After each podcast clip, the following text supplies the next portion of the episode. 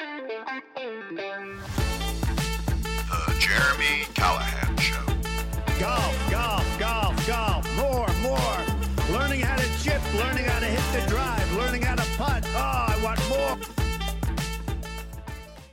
All right, welcome to the This Week in Golf podcast. And we are in the final week of the 2023 PGA Tour schedule with the FedEx Cup Championship this week. So we will talk about that. Also, the BMW recap, some LIV news, and maybe some Ryder Cup stuff. So let's start out with what just transpired last week at the BMW, which was the second uh, tournament in the three tournament series for the PGA, or excuse me, the FedEx Championship. And so the first tournament was 70 players. The second tournament, which was the BMW, which just passed, was 50 players. And now that has been cut down to 30 players. And the BMW last week was won by Viktor Hovland. And there's a he he he dominated on Sunday. Dominated, okay? Um, he was I think he was like 5 back with like going into the final 9 holes and he ends up shooting 28 on the back 9 for a total round of 61, 88 greens and regulations, 25 putts. And that was enough for him to overcome Scheffler, Scottie Scheffler. Um, Scheffler had a couple bogeys on the back nine. He still shot 66, so it wasn't like he played horrible. But Hovland shot 61, so um, new course record as well for Hovland. He beat Scheffler. He beat Matt Fitzpatrick, Rory McIlroy, uh, Brian Harman, Max Homa. Max Homa actually shot a 62 on Saturday to get himself in there. So congrats to Hovland. And really, with Hovland on the season, um, they I don't know why they keep doing this, but even the PGA Tour's Twitter the other day said congratulations to Viktor Hovland, two wins on the PGA Tour this season. However, he won the Hero World Challenge, he won the Memorial, and now he's won the BMW. That's three. They don't count the Hero World Challenge for some reason. Maybe because I don't know, it's an invitational that Tiger invites people to. But it was 30 of the best players. Rahm was there, Scheffler was there, Rory was there. He beat them all. So, not understanding why they're saying two when it's clearly been three. Um, I mean, not only that, but the Hero World Challenge, it's on the PGA Tour's website on the scheduling section. Hovland won, million bucks. Uh, maybe, I don't know. It's so weird. I can only think it's because there was only 30 people there. Anyways, BMW, he wins 3.6 million. He uh, won 3.6 million when he won the Memorial. 36 plus 36 is 7.2 million plus a million, 8.2 million. That's just on the wins he's had this year. So, gosh, he's having a pretty good year. Anyways, we um, head into head into the Tour Championship this week in East Lake Golf Club in Nevada, uh, Nevada, Atlanta. So it's going to be hot, and this is where they always have the final uh, event. Again, it's only 30 players, and it's a seeded event, meaning that people start at a certain under par. Um, okay, so here's how it works. They took the points uh, for the whole year, and then you get you get seeded. So Scottie Scheffler is number one. He starts at 10 under par.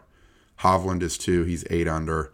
And then Rory is seven under. Jon Rahm is six under. So then there's a bunch of people at four under.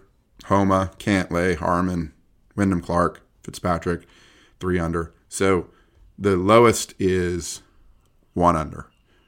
Lowest, highest.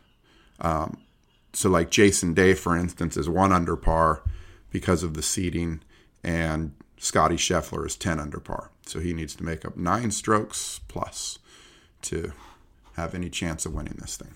So it's interesting. Reminds me of Little League.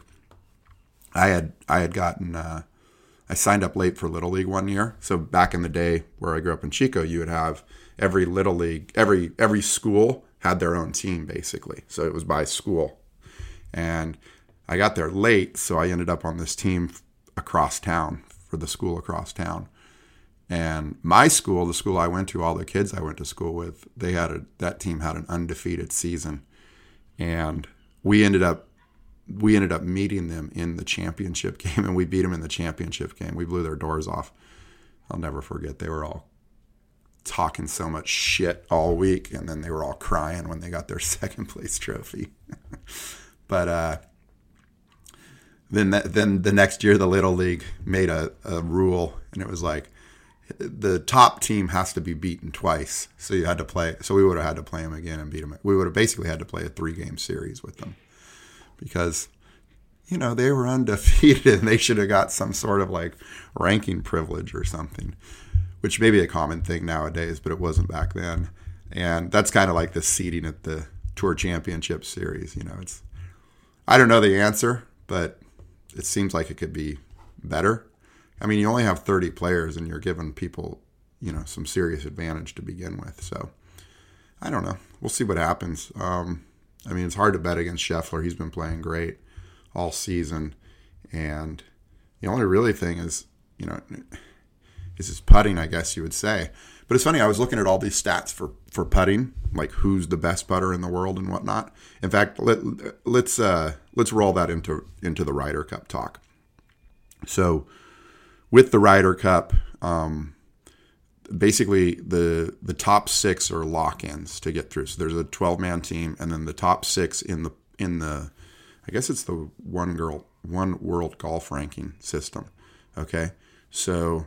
Um, and, and then here's the top six: Scheffler, Patrick Cantlay, Xander Schauffele, Max Homa, Brian Harman, Wyndham Clark.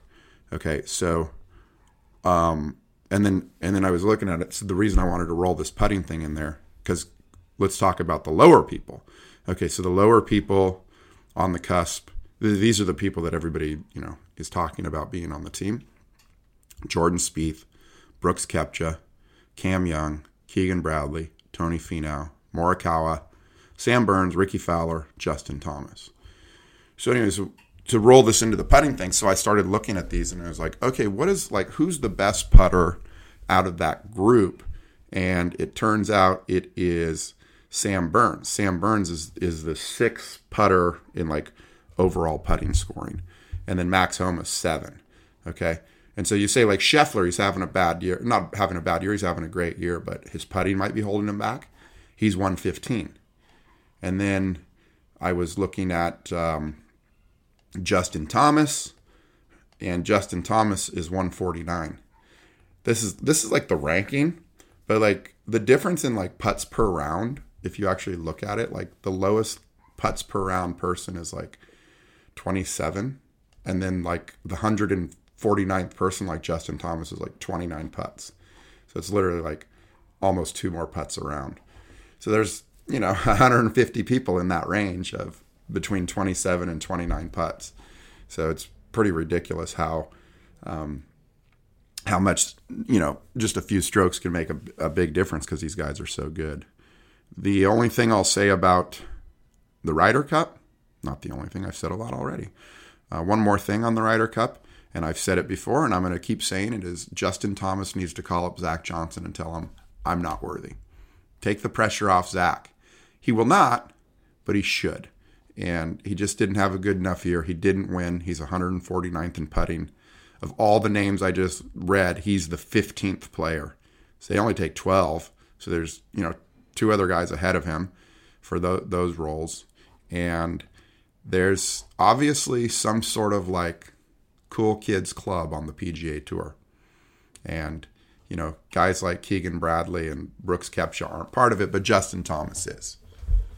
You know, what have you done for me lately? You know, everybody's like, oh, he's so good. He's been so good in the past. The guy's having a horrible year. He shouldn't be in there. And Keegan Bradley probably should be. But with my thing with all these these names on this list is what I would probably give priority to is people who've won won this year. You know, I mean, at least Rickie Fowler's won this year. Sam Burns has won this year. Morikawa hasn't won. Cam Young hasn't won. Spieth hasn't won. Um, I think Spieth and Cam Young are in there for sure, but still, you know, Brooks Koepka's not. He's won twice this year. So what's the deal with that? Okay, final topic. little LIV news. LIV is having an event in Chicago in September at some point in time.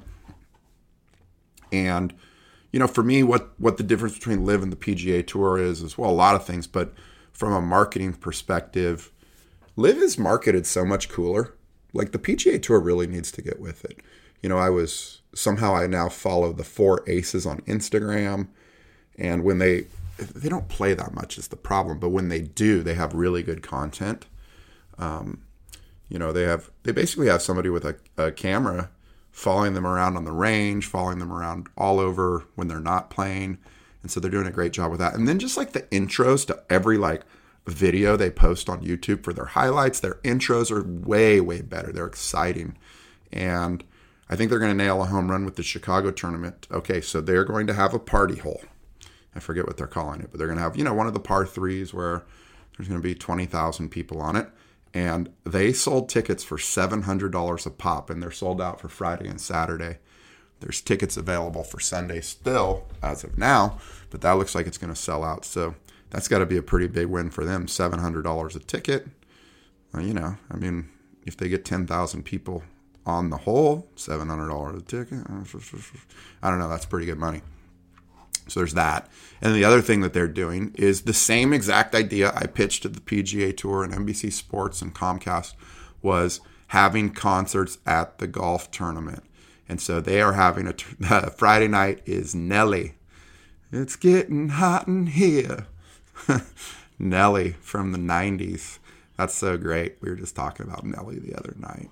And uh, that's Friday night. And then Saturday night is Tiesto, who's a DJ so for all the kids. So they're really like that's a pretty good mix actually because Nelly's like probably the demographic for Nelly. Like if you were a kid when Nelly was popular, you're like 34 or 35 now. And then Tiesto is he's a DJ that's been around forever, but his he's probably trending about 35 and lower as well as far as average crowd. So yeah, I'm I'm impressed with what LIV, is doing with these concerts after the after the PGA Tour event. And the PGA Tour does do it, but they should be doing it for, for basically every event that they do. That's my thought on that. Okay, so we head into the Tour Championship. Um, let's see what happens this week.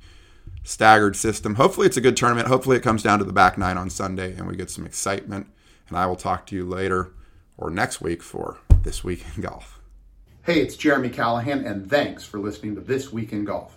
Make sure and hit subscribe so you can get all the latest news and analysis from Golf BPM.